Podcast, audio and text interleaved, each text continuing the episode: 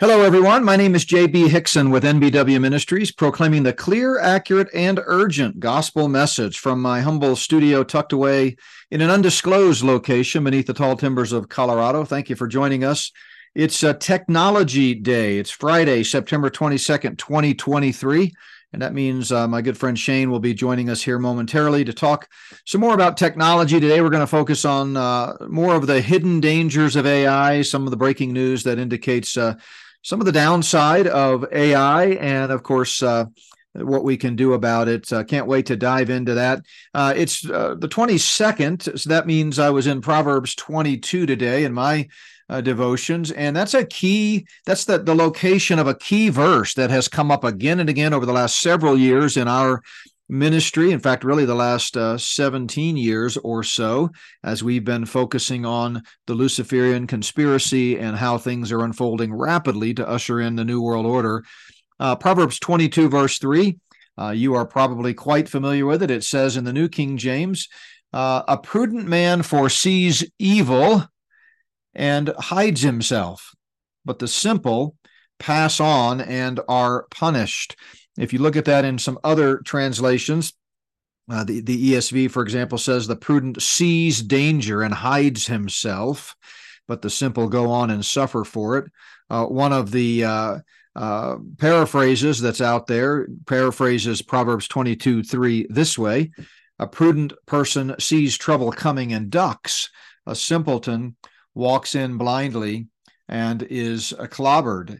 And, uh, you know, this is one of those verses that must be important because it's included twice uh, verbatim in the Proverbs. It's also found in Proverbs 27, uh, verse 12. And the key to understanding this verse, a prudent man foresees evil and hides himself, is to understand the Hebrew word evil. It's the word ra'ach in Hebrew, and it does not necessarily mean moral depravity uh, depending on the context, it can mean just danger or trouble, and that's the way what it means here. For example, in Proverb, I mean in Psalm 27, uh, King David uh, writes, um, uh, "One thing have I desired of the Lord that I will that I will seek, that I may dwell in the house of the Lord all the days of my life." To behold the beauty of the Lord and to inquire in his temple, for in the time of trouble he shall hide me in his pavilion. That word translated trouble there is the same word translated evil in Proverbs 22 3, ra'ach. So evil just means difficulty, trouble, danger, misfortune. And so if we go back to Proverbs 22 3, uh, the idea here is that a prudent man sees trouble coming. He sees when things are headed south and pays attention. And therefore, uh, he prepares uh, himself. You know, he does uh, what is necessary, he, he takes action. Uh, we go to the New Testament in, in 1 Thessalonians 5, uh, verse 6, another key passage that you've heard me quote often. It says, actually beginning in verse 5, 1 Thessalonians 5, 5, you are all sons of light and sons of the day. We are not of the night nor of the darkness. Therefore, let us not sleep as others do, but let us watch and be sober. We know the devil walks around like a roaring lion seeking whom he may uh, devour. And so, uh, one of the reasons that we have Shane on and and Randy talking about geopolitical events and other world news uh, each week is that we really believe time is short. And I'm not trying to be sensational here. We're not trying to set dates or you know sell long-term storable food or other preparedness items. We're just trying to sound the alarm because the more I study Bible prophecy and the way things are unfolding around us, as I've explained in my in my recent books, I really believe we're getting closer and closer. And uh, you know, I love our listeners, I love our constituents, and I I just want you to to kind of be aware of what's happening and be able to take necessary uh, precautions. You know, we're not guaranteed that the rapture is going to happen before things get really bad here in our own country. Course, for many uh, believers, uh, it has been really bad uh, often over the last 2,000 years of church history. Uh, here in America, we've been privileged to be sheltered from a lot of that, but uh, you'd have to be living in a cave not to realize that things are rapidly uh, downgrading and you know evil men are getting worse and worse as Second timothy 3.13 tells us and so that's the subject of my newest book on the rise of the global technocracy. It's called Spirit of the False Prophet Rise of the Global Technocracy. It has a lot to say about technology. Really, that's the underlying theme of the whole book is how the future false prophet will work under the uh, sir, under the oversight of the Antichrist, and together that dynamic duo will use technology to usher in a full spectrum planetary uh, control grid, a planetary penitentiary, uh, you might say. And uh, so you can check out more about the book at spiritofthefalseprophet.org. Again, Spirit uh, org. Uh, it is on sale now, and we uh, should have our inventory in. We we know we'll have our inventory in based on the tracking uh, by Monday and start shipping the books right on schedule. We've said all along that the books would ship September the 25th. We hoped uh, that they might come in a little sooner, but in any event, as promised, uh, it'll ship out. beginning next week, and so I know a lot of you purchased it right away, but you you you know, you've been waiting patiently, and we appreciate that. Um, and uh, as we've said, though, from the very beginning, the uh, we started taking orders September 1st uh, so that we could ship them as min- the minute they came in. We've already, by the way, kind of planned ahead. We've got so many sales uh, of the book just from our website, not counting Amazon uh, and other outlets that will be carrying it, like uh, Prophecy Watchers and Olive Tree Ministries. We've already sold books in all 50 states and four countries. And so there is an interest in this topic.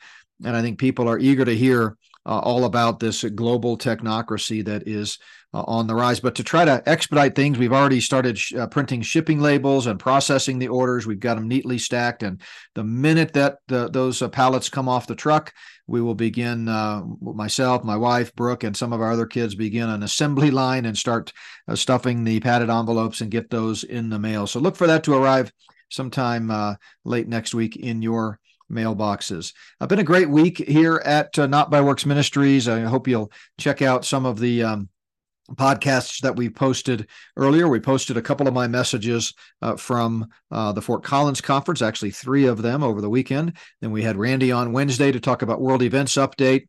Uh, yesterday we posted uh, Dr. Hixson Answers Your Questions, episode nine. And today it is uh, the hidden dangers of AI. So, Shane, thanks so much for being with us. Really looking forward to uh, hearing uh, what you have to say. You always give me a, a, quick sneak peek of some of the headlines, and I tell you what, it is. Uh, it is there's just you, you, run out of words to say but maybe stunning is the, what i can say uh, as i think about the, some of the stuff that we put in the book um, a lot of the research by the way on ai that made its way into the book was uh, thanks to my good friend Shane here. So thank you for that. Uh, but yeah, what's going on in the world, and uh, and what can you tell us? Yeah, I, I want to say at some point I might have to take a break from these podcasts because I don't want to depress your audience. Yeah, really. Um, there, there's a couple of dark ones we're going to look at today. So, um, so yeah, there's there's there's a lot going on. Much of what people are seeing in the news concerning AI is hype. Um, it's you know you've got crazy amounts of venture capital money pouring into this segment. And probably, I don't know, I'm going to say 70, 80% of what we're seeing out there in the headlines is what I would call noise. It's a lot of Me Too products. There's not a lot of differentiation between these different AI systems. You have, you know, some some smart people who are taking a AI model that they can uh, typically an open source, you know, one that you can access, and are training it, you know, modifying it to accomplish um, some goal, like you know, maybe you're uh, summarizing emails for somebody with it, you know, that type of of product. The challenge is, is there's you know 30 others out there doing the exact same thing. So much of the headlines is just that kind of noise with a bunch of Me Too products. Um, so if you can sort through that, there's there's some good things. There's some things again, you know, I don't know if they're good or bad. Um, and then there's some things that really concern me. So we're going to take a look at that. So the first one I want to talk about, and this is a good thing. We always start off with the good here. Um, so Microsoft releases an open source, and what open source software is is is you can see the source code. Typically, it doesn't always mean this, but typically also means that you can download it, you can use it, you can modify it, and so that's what we're talking about here with these models. It's uh, the inf- the data, the the uh, everything you need to be able to run it, assuming you have the proper hardware locally. So uh, Microsoft released a uh, model called EvoDiff, and it is a protein generating AI. So this ties back into medicine, and we've talked about a few things like this in the past. Um, so so EvoDiff um, is able to um, w- without prior training, uh, figure out the um, um, information about a target protein, you know, whatever the the researchers are trying to um, achieve here, but it um, doesn't have to have information about that target protein. Basically, the AI is able to figure this out by itself, and so uh, this is this is going to probably open up some really good advances on the medical side uh, with maybe new new medicines and so forth. So, so, can you spell that when you're saying Evo? What is yeah, that? Yeah, so it's it's it's it's EVO and then DIFF. It's one word. The E and the D are capitalized. Okay. With you know, you see that in the tech world a lot, where where you know we'll have that. Um, and um, so you know, this is one of those great applications of AI. you can take something that might take uh, people using older forms of technology, you know, years, decades, you know, maybe even longer uh, to uh, to figure out. But they can turn a good model like this um, on a product on a problem and come up with answers much quicker. So we will see good things out of AI in this area. Hmm. Good. So next one, and I'm gonna I'm gonna monitor that one. That one's a very interesting one to me. So uh, so I'll, I'll try to follow up on that in the future when there's some more information about it. Um, so this is an interesting one. This is this is a um, uh, more of a research product, but Google's AI team uh, has introduced a model called MadLad 400. Um, it is a massive uh, sized model that covers 419 languages. So there's definitely been an, an aspect here where, say, a model like um, oh uh, OpenAI's models or Bard or things like that are, are definitely weighed much more towards English. Um, well, this one is going to come is is, is being trained on a, number of languages, and so that should give more uh, equity, if you will, towards somebody using an AI system who's not a native English speaker to be able to get the kind of information and responses that a native English speaker would get even though it's being translated into whatever the uh, the the person using its heart language is. So this is a good thing, um, being able to uh, uh, make that more available to people, regardless of what language they speak. Now, you know, from a coding perspective, and I'm sure that's a good thing, but trying to you know, anything good, Satan can take and twist for evil. Obviously, we know that. So, yeah. I mean, does this have implications for the one world system and a one world language potentially down the road where the antichrist needs to communicate globally through some type of transmission and he's able to use an ai technology such as this so that people hear it in their own language? Yeah I, I, there's there's um I, will I'll be honest with you. When, when i'm looking to categorize some of these things um you know from the beginning i stated my goal is to try to be uh just try to be balanced with it. You know, not necessarily assume intentions or or or you know potential use cases for whatever that technology is. But I'll admit, when I saw this one, it kind of reminded me of Christ saying, "As it was in the days of Noah, so shall it be when the Son of Man returns." And so, when we go back to the days of Noah, of course, there are very ordinary things occurring, um, in addition to some very unordinary things. but uh, but one of the ordinary things was everybody spoke the same language. Right. And so I have thought for a while, and, we, and we've seen a number of technologies that really minimize that language barrier that God set up in Genesis chapter 11. So for a, I don't know, a few years now, maybe, um, your Google smartphone has had that ability to translate languages for you. Um, there's a, a product, uh, Lens, as I remember.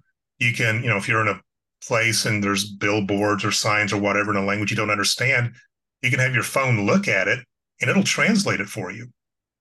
It'll recognize the language and then using augmented reality, which going to, we have a few stories about that today. Um, using augmented reality, it will do an overlay and show in, like in my case, it would show in English. Um, they've also, uh, with the current version of the Google phone, and, and I believe you have to be using the Google earbuds, I can put it in a mode where I can walk up to somebody and they can speak to me in Spanish or some other language. And the phone will translate it into my language in real time. Wow.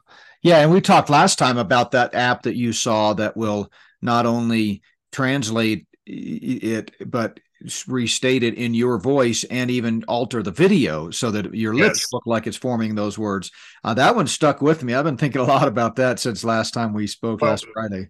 So interesting on that. Uh, last night, um, I was talking with a friend of mine. He's a he's a technology guy, uh, ex NASA guy, really smart. And um, one of the areas that he has a lot of interest in is the digital audio and video technologies. And so I was telling him about that that app, and he and he's kind of like, "Oh, well, that's old." And I was like, "You know, what do you mean?" And he said the technology has been around for probably uh, close to ten years in Hollywood, and I can't remember the name of the system. And he said that it was very expensive. You know, ten years ago, this would have been ultra cutting edge technology, where when they um, if if the budget permits for the studio, they feel like spending this money, they would record the movie and then they would take all the actors and put them in a special room and would record them speaking. And there are three cameras, one on each side and one face on. And this uh, computer system would then build a model of both the actor's voice, just like that story we talked about last week, and also their mouth, so that they could then say take you know I, I don't know what movie you want to you know look at here, um, but they could then easily translate it, if you will, and have it look like they're really speaking whatever that other language is. Movies for a while, mm. so that's what I want to investigate. Um, I've you know not really heard much about that, but apparently this kind of approach has been around for a while. The difference now is it's going to be everywhere. Mm. You know, that was a, a, very special and expensive. I want to say he he said the the cost of one of those systems was around 20 million. Wow. About about 10 years ago. But um uh you know now we're again we're getting to where it's going to be so pervasive, so available and inexpensive that we'll all be able to do it very very soon. Wow, that's that's uh to me that does have direct implication for you know prophecy because even apart from the reference that Jesus makes to the days of Noah which I take that slightly differently the fact of the matter is if you read the book of Revelation it is going to be a one world system religiously economically politically uh, the whole world is going to be deceived. Uh, that's that's much more difficult to do when everyone's speaking a different language. And so if he can using AI, embodied AI replications of himself or of the false prophet or just some type of transmission. Of course, now we get into all sorts of science fiction type realities that are now realities in terms of, you know, brain uh, communication, uh, so forth. Uh, but in, in any event, if he can do that in a language that everyone can understand by because it's it's converted into their language. Uh, wow, that the implications of the of the global uh, planetary penitentiary are amazing. And and let's be really clear on this technology. Like I said, there there's already products out there that that do this. So today, um, the Antichrist could use that kind of technology pretty effectively. What we are seeing is again, you know, I've, I've been talking for uh, a number of weeks about the pervasive element of AI. It's going to be built into everything. So we are we're just within a few years to where it's built into your phones, it's built into your personal computer. Um, it's, it's going to be anywhere, uh, anywhere you can imagine, and the the potential to be exploited by the government, by um, the the world elites, uh, obeying Satan, they're going to have some very, very capable tools soon. Will Will we be able to use those tools for good? Sure, um, but they're going to be able to use them for wickedness on a scale we've never seen before. Oh, no question. And you know, as a uh, you know, again, I know we're kind of going down a rabbit trail here, so we'll, we'll I promise to get back on schedule on topic here in a second. But you know, as an example, let's be academic about this, JB. It's not a bunny trail. It's not a rabbit trail. It's an excursus. Oh, and it's an excursus. Yeah, I've used that word a lot, and everybody goes, "What's an excursus?" It's a rabbit trail. Eh, that's yeah. right. Well, I, I, uh, this is this is really freaking me out. This just happened this morning, but you know, folks know that we we live out in the in the mountains, or at least at elevation uh, in uh, uh, Colorado, not deep in the mountains where we've lived before, but uh, in the tall timbers at at, at about six seven seventy six hundred feet, and uh, we we live for intentional reasons at a place where our address is not public, and um, I have a small studio on our property that we use for Not by Works, and we have a, a, a storage uh, area as well for some of our resources and things like that.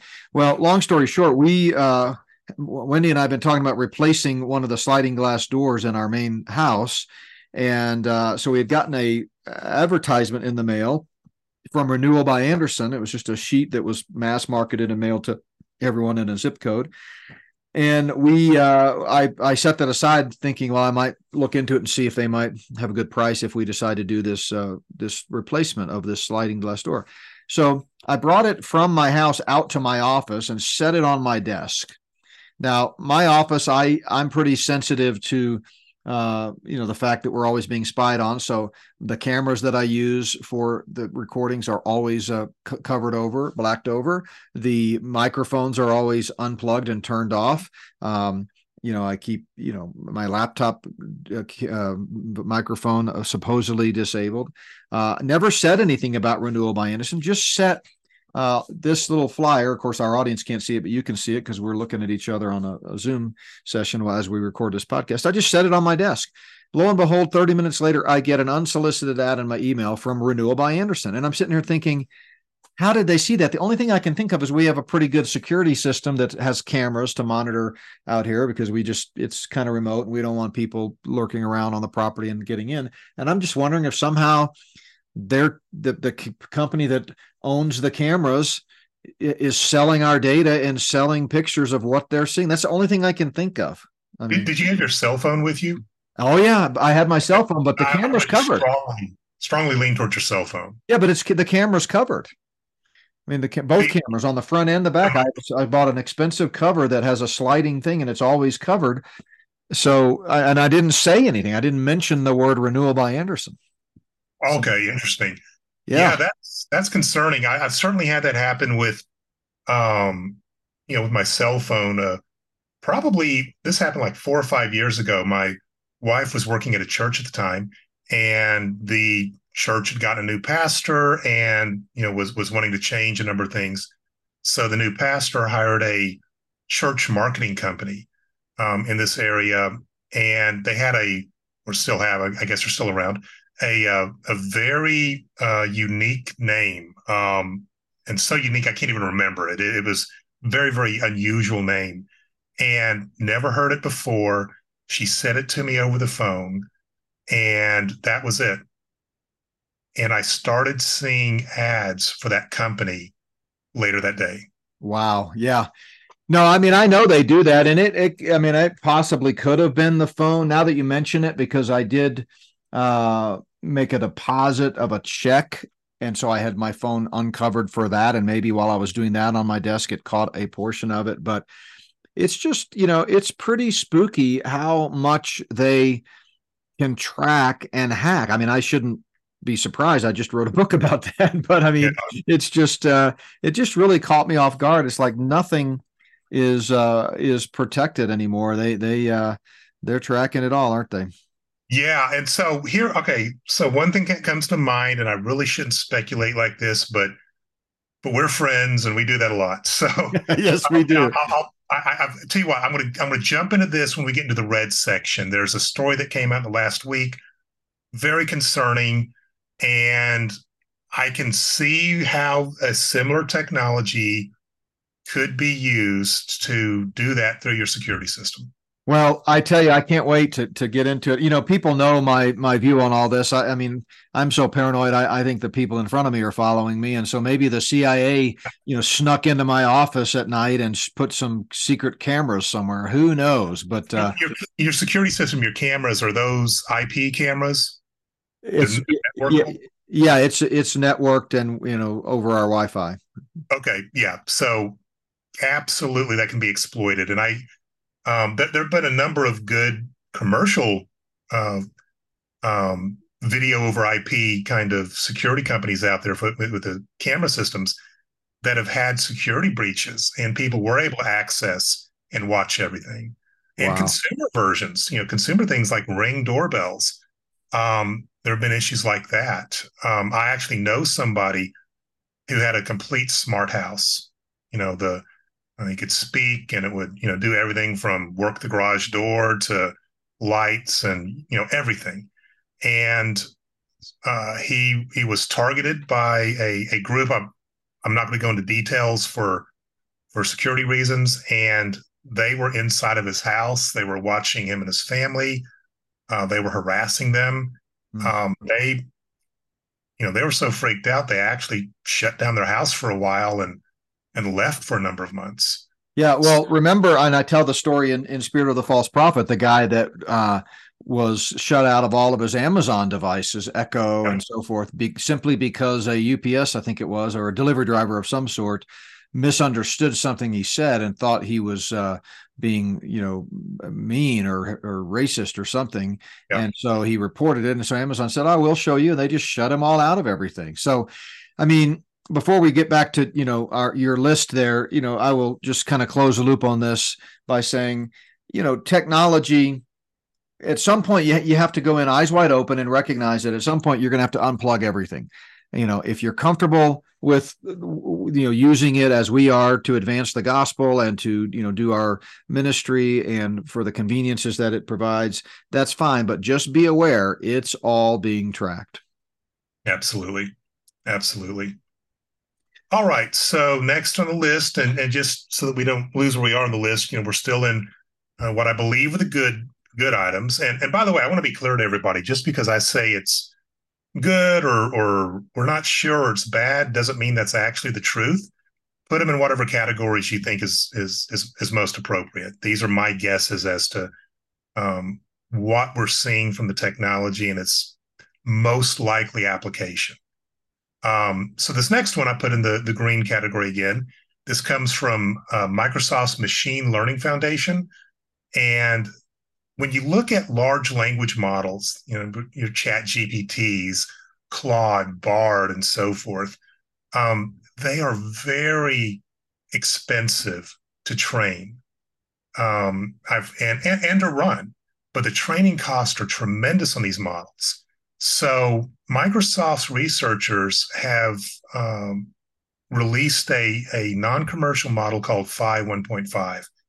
And what they are suggesting is that using this approach, you can train models and achieve quality levels equal to these ones we're very familiar with, your ChatGPTs and so mm-hmm. forth, um, at a fraction of the cost and time. So if this holds up, we'll have to see if it's a if it's adopted and and when you start doing this kind of training and scale for commercial purposes, you might uncover um, behavior and output mm-hmm. that that hurt it commercially. But assuming this all holds true, uh, we will see an ever growing uh, improvement in the power and accuracy of these models, uh, cost to be lowered, and all of that feeds into that pervasive nature of AI. Yeah, this is going to make it you know so much easier to include in in in, in things. Like you said, so, it's going to be everywhere. Every everything that we touch on a day to day basis is going to somehow be impacted by AI. Absolutely. Um, next one, and, and we we had an episode uh, a few episodes ago on this. I believe it's called uh, Embodied AI. Um, and so there's a company called RoboFab, and it is creating these bipedal, humanoid-looking uh, AI-powered robots um, that uh, are called Digits. And they believe that they have the capacity to build more than 10,000 of these per year. Now, they can carry objects, carry boxes. So it's going to be that that that same application that we've seen out of other companies, uh, warehouse work, maybe helping in the medical field, um, maybe even at some point being in people's homes. But again, we're going to see more and more companies coming up. Right now, this idea of these humanoid robots is very strange to most people. It's not something we, I don't think most people see. Um, but um, you know, we're going to have this in just a few years be very widespread. Mm. There's going to be a similar rush of venture capital money into this robotics area where you hmm. have AI systems tied in. um, that's going to be an explosively large market segment. So, mm. so you're going to see that. Wow. Uh, next one, and this is a, another one of those definitely good things. So, Google has been working with the Department of Defense to build an AI powered microscope. And, and the advantage of this is it can help detect things like cancer. So the type of technology this is is a augmented reality microscope. And just so that everybody's clear on what we mean by augmented reality, we we hear a lot about virtual reality, where you know you're wearing some kind of uh, headgear and the machine creates a world in front of you that you see. It's completely artificial. Um, with augmented reality is an overlay, a visual overlay of what you're seeing. And so, with this AI system and this augmented reality uh, microscope, they can, as they're say, maybe you have a pathologist here, you're you know looking at some uh, some some biopsied cells. This AI-powered augmented reality microscope will help the the pathologist more accurately determine if this is cancer or not. And where it seems to be very uh, strong is in helping to prevent uh, false positives. You certainly don't want to you don't want to miss a cancer, but you don't want to tell somebody they have cancer when they don't. That can be incredibly destructive. Mm-hmm. So so apparently this is just going to be a good tool.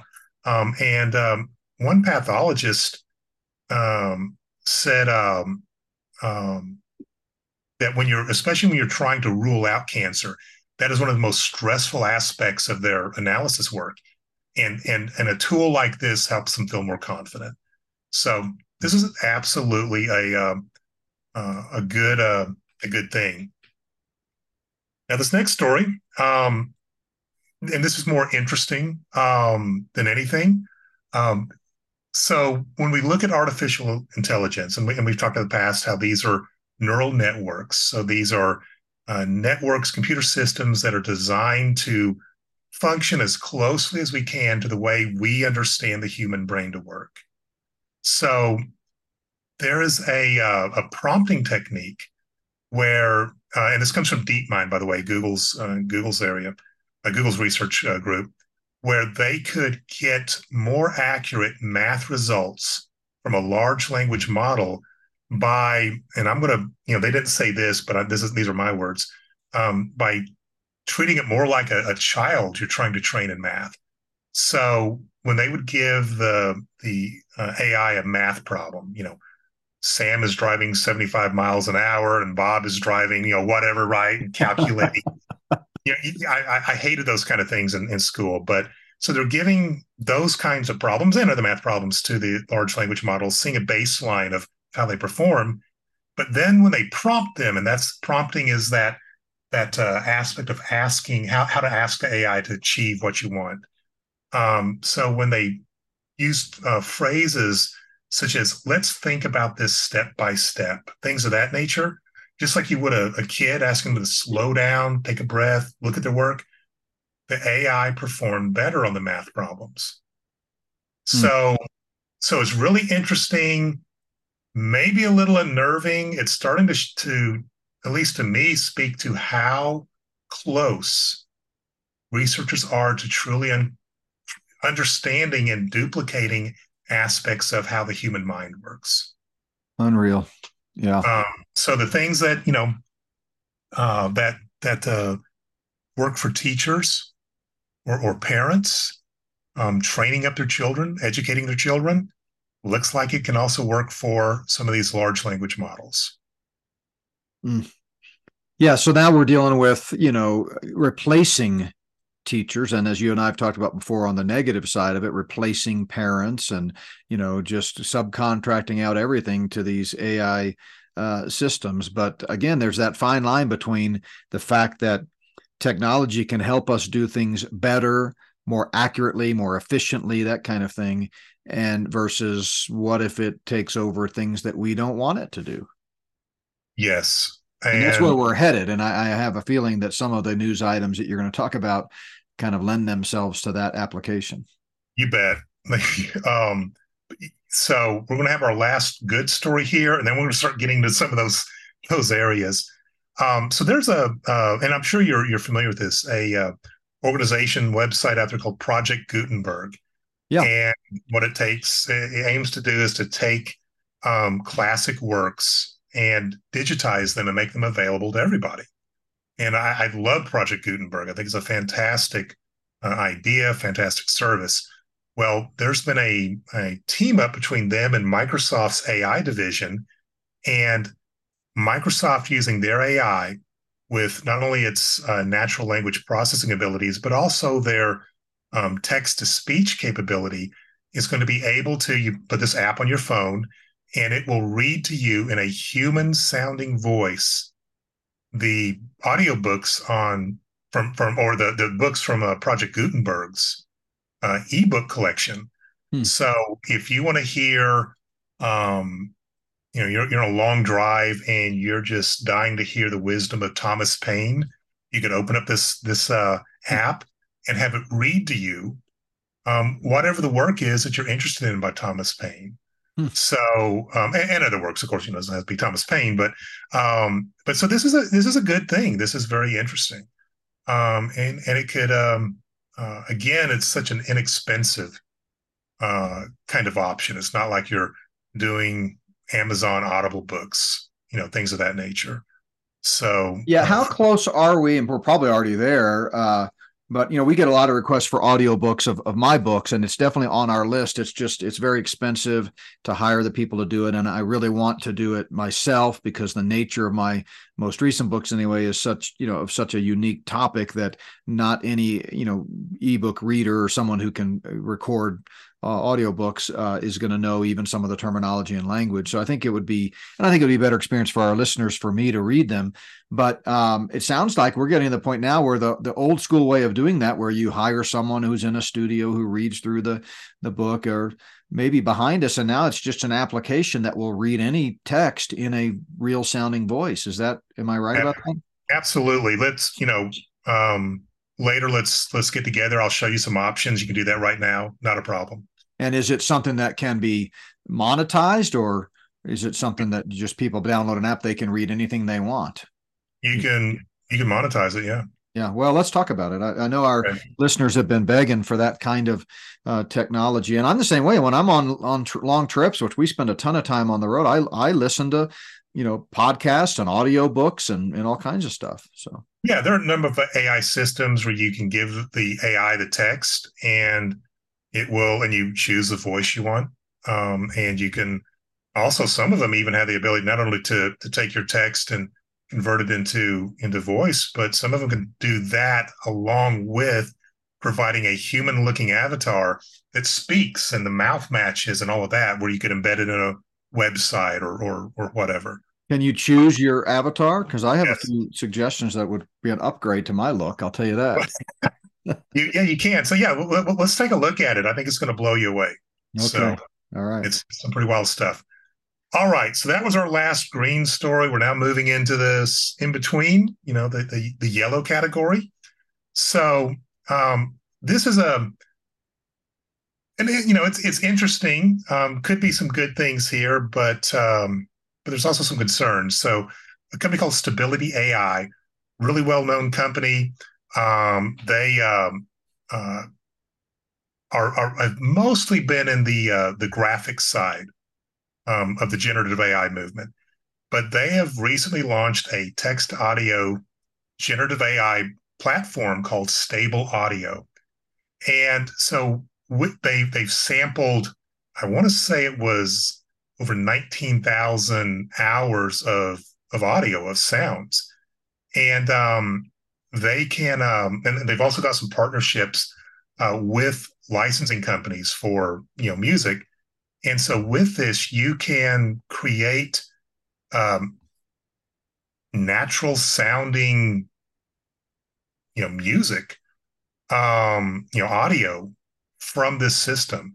So and, and, there's a few other systems. They're not that, that, that do the same thing. They're not the only company here, but they're a very reputable company. You know, they're, they're pro- reputable from the standpoint of their products have, have been very solid.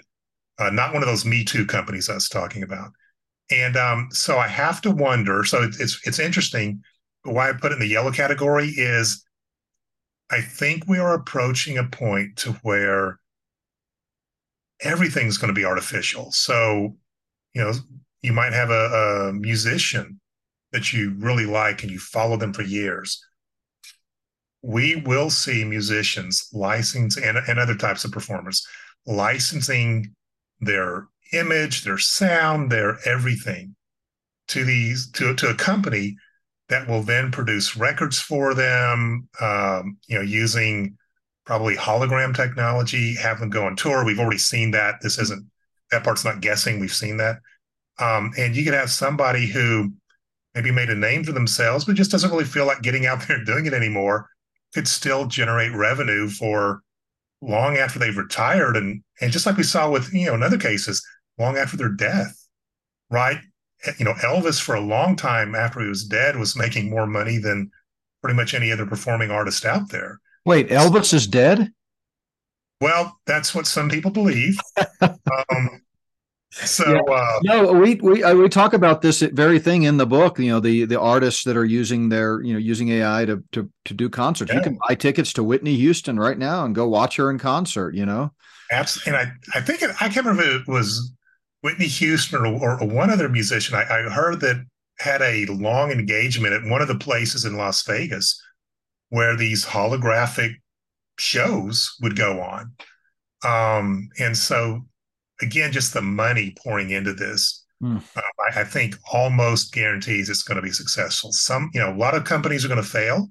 Most companies will fail in this in this area, but there's going to be a few that succeed and will will will really dominate these these market segments. Yeah, I mean it, it really is no longer difficult at all to see how, for example, the Antichrist could die and be resurrected, you know, uh, as the scripture describes at the midpoint. Well, you know, you've got, you know, AI, you've got fake humans that are not real and they can do just about anything. So uh, yeah, I don't know. It's uh it's it's again, we're rapidly approaching the convergence of fiction and reality so that you can't distinguish them anymore. Well, so and I and I know you didn't know what this next story was, but that is a perfect segue to, the, uh, to the next one. So uh, Google, you know, has a, a AI branch, DeepMind. You know, we've mentioned them a number of times; they're pretty well known. So one of the co uh, a, their co-founder, uh, Mustafa Suleyman, I believe I'm pronouncing that correctly.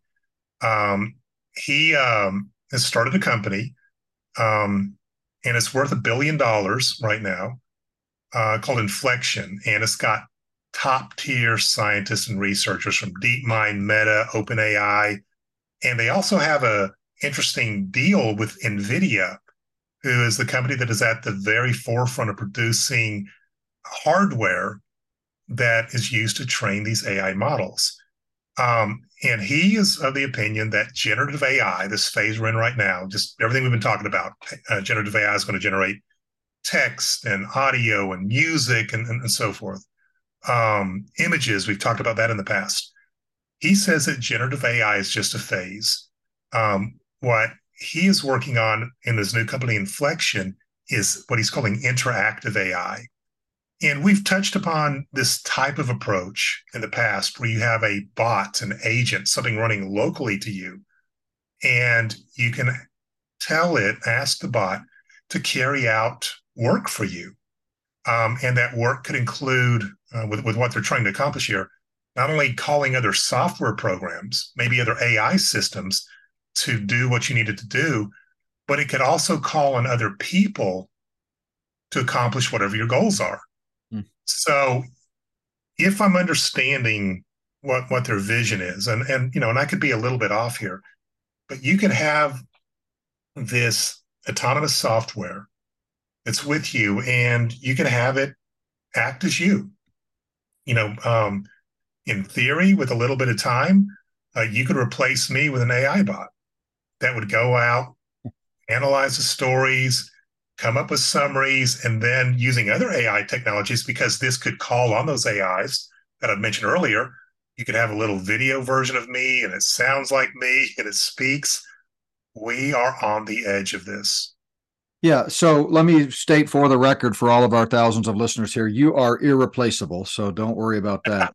Uh, but no, what what comes to my mind as I hear stories like this is I mean, to what end? I mean, it sounds like you can, through generative AI, you can essentially have AI live your life for you. But then what do you do? I mean, God made us originally as human beings intending to work. I mean, he gave Adam a job in the garden to tend the garden. Where we have a purpose to serve on this planet. Uh, if we can essentially, uh, you know, contract out all of our whole life to generative AI, then where does that leave us? It and that gets into what the transhumanists and the you know the Luciferians have been saying for some time now that that mankind is redundant, that we're unnecessary, that that let's just get rid of us. We're useless breathers. So the initial phase of this kind of technology, I'm not talking about inflections technology in particular, but we've talked about the, these agents or these bots uh, in the past. I've, I've experimented with them. Um, the initial phase will actually be pretty good. Uh, when the technology is mature enough, maybe I can use it to, and this is how it's going to be sold to us. Maybe I can use it to not have to spend as much time on those really boring, repetitive tasks. You know, there's a report I have to generate or certain analysis I have to uh, do. Well, why not have the machine do that? It'll probably do a better job than me in just a few years. Um, and and then I'll be able to take that time and use it for other things, maybe more creative oriented tasks. The and, and that part's going to be good. Okay. Mm-hmm. mm-hmm. Sure. The challenge is it's not going to stop there, and we will get to that point to where uh, most of our time, if not all of our time, can be outsourced to machines. And so then, yeah, we get to that issue of what value do we add? Um, I think it's very destructive to the human spirit to not do anything because, like you said, we were created to work. Um, we don't recognize that right now because of the curse, but but we, you know, that's part of our design. And so if you take that away, I cannot imagine the societal decay that would, would occur. It's just stunning to think about. Yeah, no doubt. You know, yeah. And as a matter of fact, um, there was a famous experiment. I forget, it's decades ago, um, maybe even back in the uh, in the '60s, um, called the Rat Utopia experiment. Have you ever heard of that? No. Uh. Uh-uh. So, so this researcher built this rat utopia, um, where the rats had plenty of room. Uh, there were sounds like there were kind of high rise structures in it. There's some sort of hierarchy to the you know to the places where the rats could climb, sleep, and live and whatnot. And they had unlimited access to everything food, water. There was just nothing they needed. And so what ended up happening is the rat society decayed and it collapsed. Um, and what's really interesting, and I'll send you a link on it. Um, what's really interesting is some of what was observed in the rat utopia kind of looks like what we see in, in segments of our, our society today. Um, mm-hmm. The rats became lazy. They uh, quit reproducing. You know, just you know, things collapsed. Mm-hmm. That that society collapsed when that utopia was created. Rats didn't have to go work for food. They didn't have to go search searching for water. They didn't have to worry about where they were going to sleep. Mm-hmm. Um, and um, also, these funny hierarchies formed and so there were kind of your common rats, and then you had your more elite rats, I'm going to call them, living up high in those structures. So it it it's it's unnerving. I've seen a couple of elite rats. I think they're named Klaus Schwab and Yuval Noah Harari. But anyway, yeah, yeah, that's uh, uh, that's pretty true there. So uh, so yeah, check that out. It, it, it's an interesting thing, and I'll, I'll, try to send you a link on it. Um, all right, next story here. Um, Google has been behind um, OpenAI since ChatGPT was released last year. Um, which is not to say that Google has not been working on AI. They have. They're they're absolutely one of the leaders. Um, OpenAI got the jump on them um, as far as releasing it publicly. So Google now has a, a model uh, coming out called Gemini, and its aim is to be a that commercial product that challenges or rivals OpenAI in that enterprise AI market space. So what their goal is is to have a um, a safe AI, and I'll explain what I mean by safe, that they can uh, give access to their paying corporate customers who can then extend that technology to you know maybe be an agent on a website or whatever the, the application of it um, you know that, that that company's looking for is and um, this is this is going to be an interesting advancement absolutely part of the pervasive nature of ai.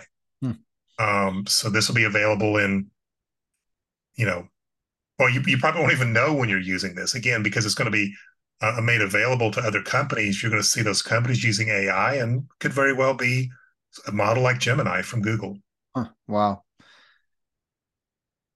So this next one, um, and you know, I, I, I, was really struggling as to where to put it. So right now it's in that yellow category. Um, Israel, um, about a week ago, announced an AI powered super tank, and it's called Barak. And this they didn't release a lot of details, which you can understand. It's, you know, um, they don't necessarily want their adversaries learning about this. But uh, I think one of the key things here is the tank um, has a, uh, the, the, is outfitted with these special helmets the crew wear, wears called the Iron Vision helmet. And it allows the tank crew to, as it were, see through the walls of the vehicle's armor. So you can have the driver being able to look around and through externally mounted cameras that are doing augmented reality or, or just piping in video. We don't exactly know. I'm, I'm pretty sure there's an augmented reality aspect here, but will allow them to see all around.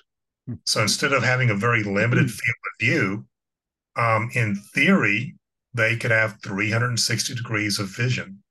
And then when you start tying in other technologies, and, and they didn't talk about this, but we know these technologies are old in in um, in the military circles. You start adding other imaging technologies like thermal and so forth, um, and some of the newer technologies for seeing through walls. You could, in theory, give these tank crews using this augmented reality system the ability to see through a wall of a building, you know, 100 yards away and determine, yep, there's people in here. We need to we need to go deal with this and then attack it. So not mm-hmm. necessarily bad, but again, you know, there's that you know, there's that aspect of what if it's abused by the government? Yeah, it depends who's got it. If it's the good guys, then it's it's a good advancement in warfare and technology. But if it's the bad guys, then it's working against us. But uh, yeah, yeah, I just I mean I think good guys.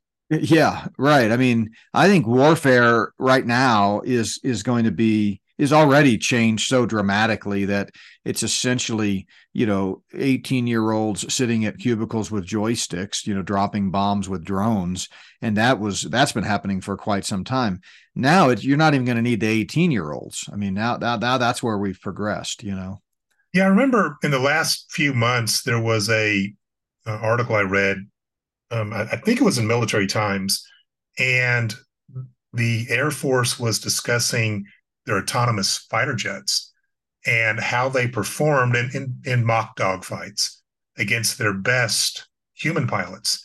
And the AI just tore up the humans. And one of the military, uh, I don't know, so one, one of the officers commenting on it uh, was saying, yeah, the AI is doing things that we just can't conceive of. It, this is not like fighting a human. Yeah. And that is, you know, that type of thing is concerning. Yeah, and then of course, if it goes rogue, like I talk about in Spirit of the False Prophet, that's an issue. Um, one on this subject before we move on to the to the red category. Uh, one topic that came up, I think, uh, fairly recently reminded me of a conversation you and I had probably 20 years ago. You know, when we were working at the same institution, uh, and so this just shows how kind of leading edge your research is and how you're always kind of got your finger on the pulse of what's coming. But I saw a story about how Wi Fi routers can now be used to detect human locations and your poses within a room. And you, yep. you and I talked years ago about how, you know, p- there was secret technology back then that the CIA had that, you know, you, they could, if they came into a room quickly enough after there had been people in there, they had some type of device that could could be able to tell by the minute atoms that were displaced from you walking through a room where you had been. I mean, yeah. similar technology? No, this, you know, this is um this is different. Um, where I'd gotten that that that story was a guy I knew professionally. Um, had had um, he's now in the private sector when I met him, but he had spent probably about ten years in wasn't exactly the military, but his other branches of the government that, from a technology side, he's a technology guy, um, were assigned to military bases and and uh, other groups, and he had told me about a technology they had that um, they had two different ones. One was in a room, didn't work outdoors, but in a room, you could go in after a meeting had taken place, and it had very sensitive microphones and could detect amplitudes of sound way below what humans could hear.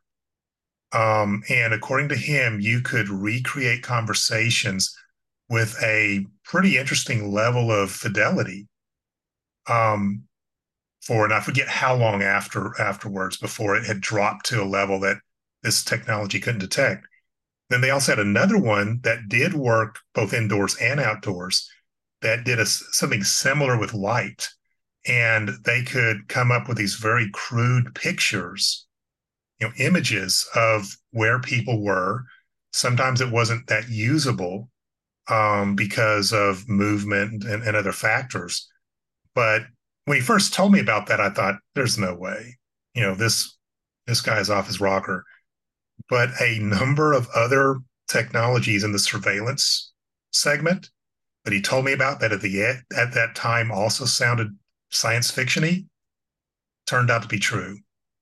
Yeah, I mean that has all kinds of implications. Uh, you know, no longer do you need eyewitnesses, but you can, you know, you can using devices figure out what went on in a room. This the article here is from uh, a, a, research at Carnegie Mellon University where they've been testing a system which uses Wi-Fi signals. So remember, Wi-Fi we think you know wireless connectivity and getting on the internet. We don't think video necessarily but it's a the, using this technology it's able to determine the position and pose of humans in a room. And it's got a kind of a picture with these sort of digital outlines of bodies in a room. And so again they don't even have to have video they can they can just tell where spatial matter was in a room because of of technology. Now you hook that up to an ai and it can you know talk about pre-crime. I mean it can it can predict what you were doing or he was standing too close to this gun and so he he was i mean, I mean it's just it's just unbelievable where where this is all heading.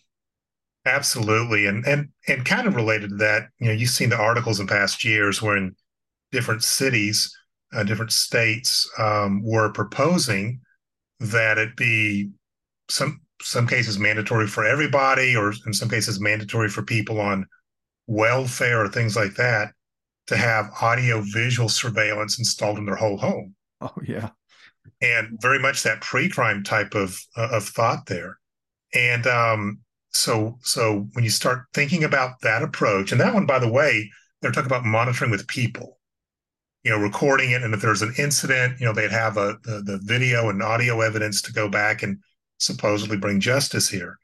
So but of course it wasn't well received. Hey i don't want people watching me in my home. Well what happens when that next version of it comes? And but it's going to be an ai system that watches you. So your privacy is ensured. Nobody's watching you. There's not a human, not somebody you're going to see in the store that watched the video or heard the audio of your conversation, whatever it is. Um, I, I think we're just a few years away from seeing that. I could see it being, you know, the, the carrot and the stick approach. So, like maybe there's somebody who's uh, gotten in trouble with the law, and ultimately they're given this decision of you can either go to prison for X amount of time, or for X amount of time, you agree to let us put this system in your home. Yeah, it's an ankle bracelet idea. Yeah. yeah. yeah. Except except for the ankle bracelet is just geographic location. This is going to open up that ability. Well, that it's the next door neighbor that ability to predict thought crimes. Mm, mm. Right. So can't read your mind yet uh, with, with with the technology I'm discussing, but um, but if they can see everything you're doing and can hear everything you're doing, um, if you say things that are concerning, they'll, you know, they'll they'll know. Yeah, and the, and their pro the, the AIs are programmed to where, and that, that's what this whole uh, uh, you know pre-crime show that I talk about in the book uh, is about. Uh, I can't think of the name of it now. Oh, I think it was Class of 09 was the name of the, the show about a bunch of FBI graduates, academy graduates. But anyway, the, the AI is the one making the determination based on what it's monitoring whether you pose a threat. It's not like some human being has to say to connect the dots. I heard this you saying this i saw you go here i'm afraid you're going to commit a crime it's the ai doing it and this is where it's kind of out of our hands and that's that was the premise of one of the, the, episodes of that show yeah okay so you're you're, you're definitely not going to like the next story then uh, well, I got It's interesting that your your comments are just feeding. You don't know, you know, you don't see my list here. Well, I've got a contract with the CIA, and they're actually okay, you know so monitoring yeah. your your computer there. No, I mean you, you say this next one I'm not gonna like. I don't like any of them, Shane. I, my mind goes yeah. negative on all of these. You're that's what we love about you. You've got an objective, kind of balanced, calm approach to all this. My mind immediately jumps to how is Satan going to use this to hurt me? That, that that's where my mind goes. You're, you're not going to have to think hard about how he's going to use this next one. Um, so the Department of Homeland Security uh, released a, um, a document. I'm going to call it um, it's an outline of how they are going to. It's it's their official guidance for DHS on um, how to use AI as a tool for surveillance, monitoring, and tracking of American citizens. And so um, there's a um, um, document they released that outlines how they're going to use that. And here's what's interesting. Some of it, you know, I, I don't know, kind of makes sense from the standpoint of of uh, they've been doing it for a while, right? This this shouldn't be a surprise to anybody.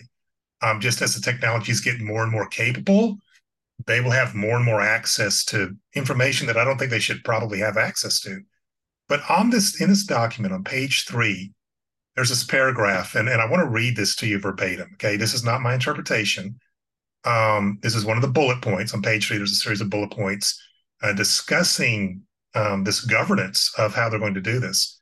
And so I'm, I'm reading this quote from the document. DHS will not use AI to improperly profile, target, or, or to discriminate against any individual or entity based upon the individual characteristics identified above as reprisal or solely because of exercising their constitutional rights. DHS will not use AI technology to enable improper, systemic, indiscriminate, or large scale monitoring, surveillance, or tracking of individuals. So, what was really troubling to me and, and other people who, who saw this is that word improper or improperly. Who determines what is proper in a situation like this? Um, you know, I don't trust them to do this, frankly. Um, and then when when you look at these statements here, um, you know, DHS will not use AI to improperly profile, target, or discriminate against anybody, any group, um, because of them exercising their constitutional rights. That gets stepped on constantly. Oh, sure. By the federal level down to the local government level. Um, so when I look at what's been happening for a long time, that statement does nothing to, to reassure me here. And then the other one that almost seems absurd to me was that second sentence DHS will not use AI technology to enable improper systemic, indiscriminate, or large scale monitoring, surveillance, or tracking of individuals. The, the simple fact of the matter is these kind of technologies that have been around for a while, you know, this kind of monitoring, are by nature the widest nets we can cast. Yeah. Yeah, I mean, it, I clued in right on that when you read it. You know, the, the, the meaning of improper. It uses that word twice, and, and then that second statement implies that there is a proper use for systemic surveillance, widespread surveillance. But but even more than that, as you commented uh, uh initially, improper by definition is a moral word. It, it is an absolute word. There's what's proper what's improper. And who is making that determination? Well i'll tell you who's making the determination of what's proper. It's the same people who who can't tell a male from a female and the same people who said it's okay for an 8-year-old child who says i want to be a girl when they're a boy to be snatched from their home and put on an operating table and sliced and diced. That same people that make that decision are the ones that are going to say it's okay, you know, to use AI, you know, for for this thing. So, you know, it gives me no comfort whatsoever to think that the DHS is producing guidelines on how they're going to use AI to to hack and track us. In fact, to me, it's more of a telegraphing of what's to come, right? Yeah, and and and so you know that's that announcement from the government side. I'm going to just throw in something here. Um, and by the way, I, I know many listeners have to believe, since it really just came to the forefront in our culture and our society last year, that much of this AI stuff is new. And when we start talking about these broad scale surveillance programs, that that's coming, maybe, you know, that's future, that's sci-fi. But in the last week, roughly, um, a story came out that um, Sony, you know, the entertainment company, whatever you want to call them, they have, of course, a video game system called the PlayStation, and there's a network that you can subscribe to so that people can play games online with with each other. And part of that network allows the players to communicate with chat and voice. Well, the Anti Defamation League made a deal with Sony to give them a backdoor access to that network and they have been monitoring all communication between players for about five years, if, if I remember the article correctly, monitoring their text and, and voice, looking for things that they considered anti Semitic speech, and then reported it back to the ADL. So kids and adults, whoever's on the network, have been surveilled by a non government agency for roughly five years. Unreal. I mean, it's just you know, come Lord Jesus. I mean, you think they're they're literally spying on your kids as they're you know playing these video games. I mean, uh, first of all, what parent would let their kids have the internet access through these gaming systems it's it's unbelievable to me but and, and when you say non-government agency of course the government is then going to easily be able to get that information from these private companies we've seen that with you know with yahoo and and and uh, aol and and and all of those where they can easily either through subpoena or just strong arming them or buying it buying it outright sometimes get that data. So uh, so for well, 5 years now they've been spying on your kids and tracking that data uh, let, let, let's be clear about this. And, and and you know i hate making a statement you know here, here's what we know and can you imagine what we don't know right? I, I hate talking that way mm-hmm. but but let me say this. If sony gave the adl that kind of access you better believe multiple governments have access and probably other organizations possibly companies. Certainly sony has ai systems that are monitoring what people are saying and you know building uh, digital models of people of what they think maybe what they sound like and so forth this type of technology will be exploited in ways we can't conceive. Wow.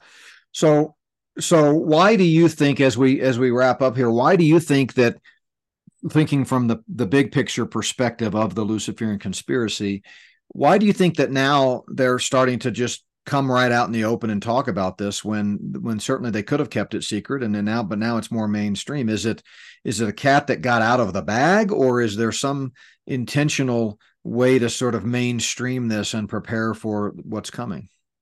I, I think in some cases it certainly is an accidental disclosure but you know I, i've been i've been wondering about this for a little bit and i'm kind of leaning towards it's part of a you know, it's part of conditioning us to to say, oh, it's everywhere. There's no escaping it. Don't try to fight this. Um, it's not just, you know, in, in, in certain systems. Again, it's going to be pervasive. The AI will be pervasive and the surveillance will be pervasive. Yeah, and what's what's amazing about that from a biblical prophecy standpoint is that no matter how good this AI gets, they will never achieve omnipresence, you know, the way God Almighty has it, or omnipotence. So there will be times when they will probably lie and and and through this conditioning convince people that they can do something or see something that that they actually can't but if they can convince the the world that that you are completely controlled um, then it almost doesn't matter whether you actually are or not right Yeah, if they rob you of hope, mm-hmm. they they own you. Yeah. Well, I remember our experience waking up, and obviously you were a big part of that, as I talk about in Spirit of the Antichrist, Volume One. But you know, they, there were times when Wendy and I were just depressed because it's just like once you know the world as it really exists and the way Satan's earthly minions are, are seeking to to take it over, it, it just changes how you view life even the little things you just you see people you have conversations and they're not awake and you're just it's all surface level and you're thinking uh, in some ways almost wish I didn't know, you know. But oh, absolutely. So it, it, get, it gets heavy. Sometimes I have to take a break from this for a while because it's um it's it's a lot. Okay, there's just yeah. a lot of, of of weight once you start realizing what's really around you. And so I've got got one last one here. This okay. won't be too long. Uh, I know I know you and Randy have discussed it. You've discussed it in your books. Um, but um, and this comes from a guy named David Chalmers.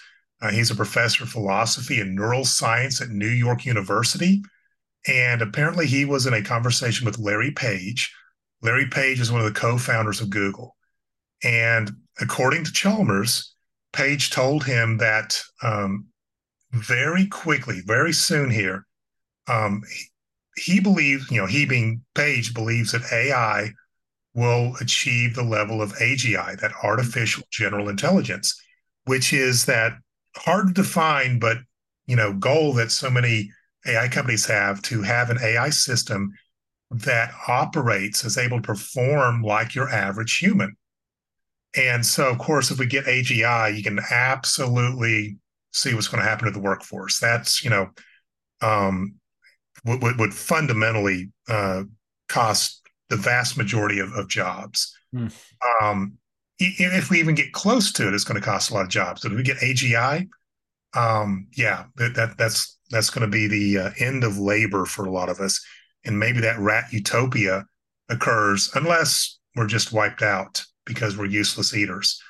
Um, but and and then they're they're they're discussing once we get beyond AGI, that super intelligence and when they achieve this super intelligence, that they will have created God. And that's their words. They are creating God. I'm not, you know, I'm not putting those words in their mouth. So they want this all powerful, all knowing machine that will dictate our lives.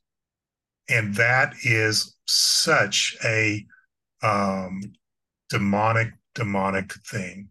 Very much the end times yeah, I mean, it's it's really AGI is essentially they've arrived at their transhumanist goals of uh, of creating life. Now, it won't be life the way God created. It won't be true life out of nothing uh, in the image of God and so forth. But it will be essentially they've they've they've replicated uh, life. And you know, I, I really think, and and they've been telegraphing this for a while that you know the ultimate goal is depopulation. And so it's not so much i mean it could be a combination of a rat utopia and depopulation but um you know i've been preparing for several messages upcoming. In fact i've got one sunday night uh, that i'm going to do on the rise of the global technocracy and then i've got several coming up at prophecy watchers and others. And so i've just been kind of tweaking. I always try to just tweak and add new material and, and just kind of change the focus. I, I hate to preach the same exact pre- uh, presentation twice,